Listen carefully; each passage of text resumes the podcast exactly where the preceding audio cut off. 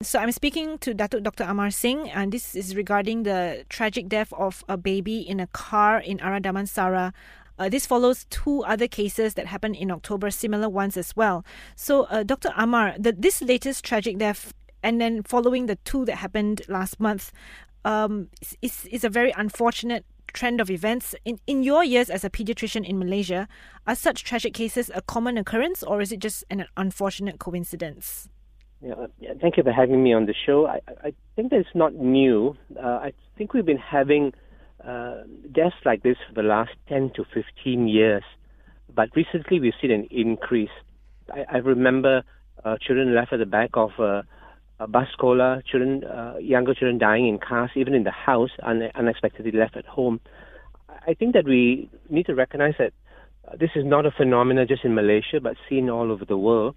And then generally, everyone is seeing an increase because of the mechanism of the of the death. The mechanism of death is a break in routine.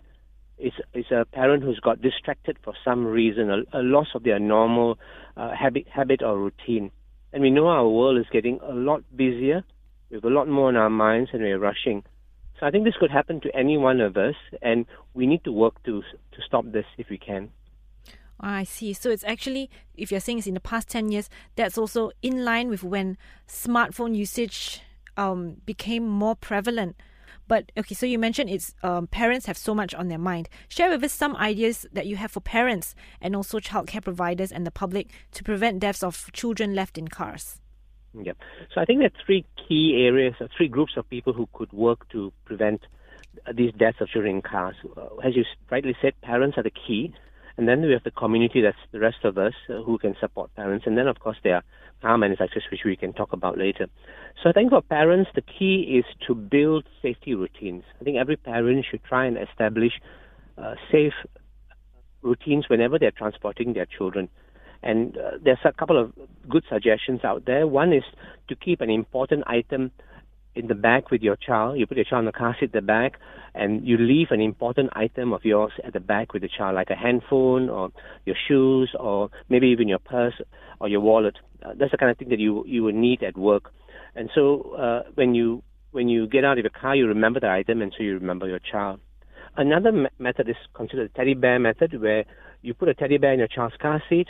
When you put a child in the car seat, you take the teddy bear out and you put it in front as a visual reminder that your child is in the back seat. A third one is to make it an inbuilt uh, habit to use Waze all the time. Waze has got uh, a reminder that we can put in to check a, a child in the back. And so if you use Waze all the time, even if you know the route, you use Waze all the time, that's an audio reminder for you to check the back. And finally, of course, the basic one is please check the car before you leave. Just make it a habit to just look in the car uh, before you step out of the car. Uh, but these all require us to develop a habit, which is not always that easy, especially when the routine is changed. Uh, the second area of a place that we can support parents is us, the community. We are a backup safety net, and there are two groups of people here. First of all, the childcare providers, those who work in kindergartens or taskas or as babysitters. I think it should become a routine for us that whenever a child doesn't turn up, a child that we expect to turn up, that we call parents immediately. The problem with this is that a child can die in the car within 20 minutes. So you've got to be very quick about this. In, in five, ten minutes, you think the child has not come, call the parents. I think none of these phone calls are a waste of time. They're all life-saving phone calls. The other group of parents, the other group of people is us as a community. I think if we see a child in the car, we're going to need to act immediately. Look quickly, see if we can find any parent. If we cannot, rescue the child from the car, even if it means breaking a, window to rescue the child. I think uh, the child's life is far more important than, than worrying about the window. Mm. These are really excellent ideas, Dr. Amar, but you've mentioned also that these steps are not enough. You also mentioned that there's this 20 minute uh, window where, you know, that death could occur. Could you explain more about why these steps are not enough? Well, I think that, you know, the data shows that children die very quickly in cars. Their, their, their organs liquefy from the heat or their blood stops clotting and it's very hard to rescue them after that. And so we know that, uh, you know, we, we want these measures, but these measures depend on human behavior. All the injury prevention research in the world has shown that, um, you know, education and human behavior change are not very effective mechanisms for preventing death in children. So we require mechanisms that go beyond human behavior, uh, th- uh, things that don't require us to, you know, maintain this kind of vigilance all the time. And to put to add to that, there's this busy, distractible world that we live in. So maintaining a habit is not that easy. It's true. Um, just to divert slightly, uh, because we were talking about the 20 minute window, is do we have a longer window if the weather is cool or the car is parked in the shade? Uh, generally, we do, but if the windows are all up, then there's also an oxygen problem for suffocation, you know, uh, for, for fully parked even in, in, in the shade. So I think generally you know, 50 minutes is in a shade is also considered a very dangerous time. Mm. So we usually say, I think 10, 20 minutes is, is probably the max that you can allow a child in the car, and it's going to be dangerous if we keep it any longer than that.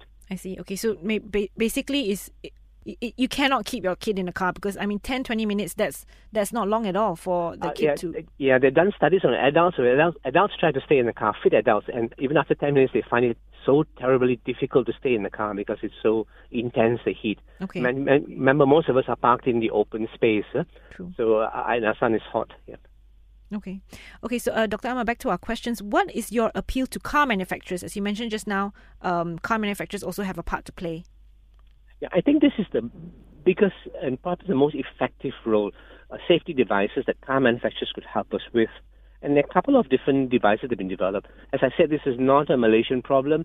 So people have been, engineers have been working on this to put into place devices. And some cars already have got these. And so one example is a car seats with inbuilt sensors. And these are keyed to your car being switched off. The moment your car is switched off, there's an alarm to tell you that someone's still in the seat. Uh, some of them also have heat sensors uh, to go off with alarms. Then there's a rear seat reminder, which I like very much. This is when you turn off your car, immediately there is a, a audio alarm saying, please check the rear seat. Mm. I think that's very useful. I think visual alarms like a sticker, after a while we make it become blasé or get used to them. But this kind of audio alarms, I think, will always uh, uh, trigger us. Another set of uh, devices are child presence detectors or cabin awareness detectors. These use sensors which look at small things like heart rate, uh, movement, breathing. Uh, they've been put in quite a number of cars in the Scandinavian region, and they're very effective. Uh, I think Hyundai is also, uh, you know, looking at this kind of devices for their cars, and uh, the, they detect whether there is someone still in the car, and then they send off alarm. The alarm might come to your handphone as a parent, or it might just be a general alarm from the car itself.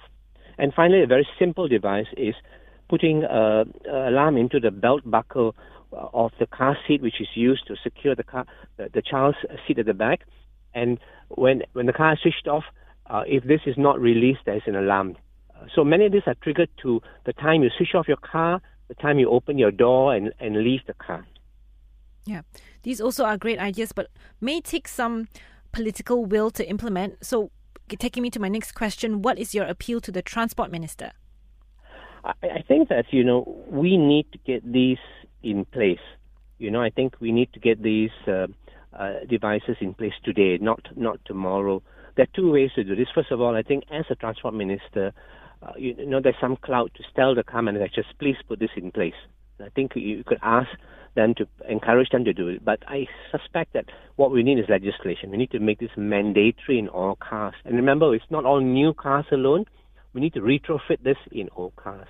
I think car manufacturers don't need a mandate like this. You know, you're selling us a device. You've made a lot of money from us in selling us cars. It's time to give back a little bit to society by offering this routinely during a car service to retrofit the car at a cheap, a reasonable price, as well as putting it in place in all new cars. High-end cars, expensive cars do have these devices, but the majority of Malaysian cars still lack this kind of safety devices. Okay, and such an appeal to car manufacturers and the transport minister may need time to address and put into effect. Dr. Amar, what is your hope in the in the short term? In the short term, I think we need to get our act together. I think this is civil society's wake up call. NGOs need to get together. I think we need to review the existing devices which are already on the market. Uh, you know, because not every parent can go and do this kind of review. Find the ones that are most suitable for uh, our environment uh, and the one that works the best and then um, uh, inform parents, make them available. So mm. this is not a, just a simple education campaign saying, uh, uh, you know, watch out for your child in the car. This is an education campaign saying, here, these are the devices that work. uh, this is where you can get them. And perhaps for some poorer parents, we also aim to buy them and, and offer them at a cheaper rate. Mm. Okay, thank you so much, Dr. Amar. Those are really great suggestions. Uh, before I uh, end the call, is there anything else you'd like to add regarding um, the this incident of the baby dying in the car? I think let's not blame parents. This could happen to any one of us. These are not bad parents or uh, parents who are negligent uh, of their of their child's care. This is just a symptom of our society which is decompensated, and it's time for us to come back together as a society to work together uh, to solve this problem. Thank you so much, Dr. Amar.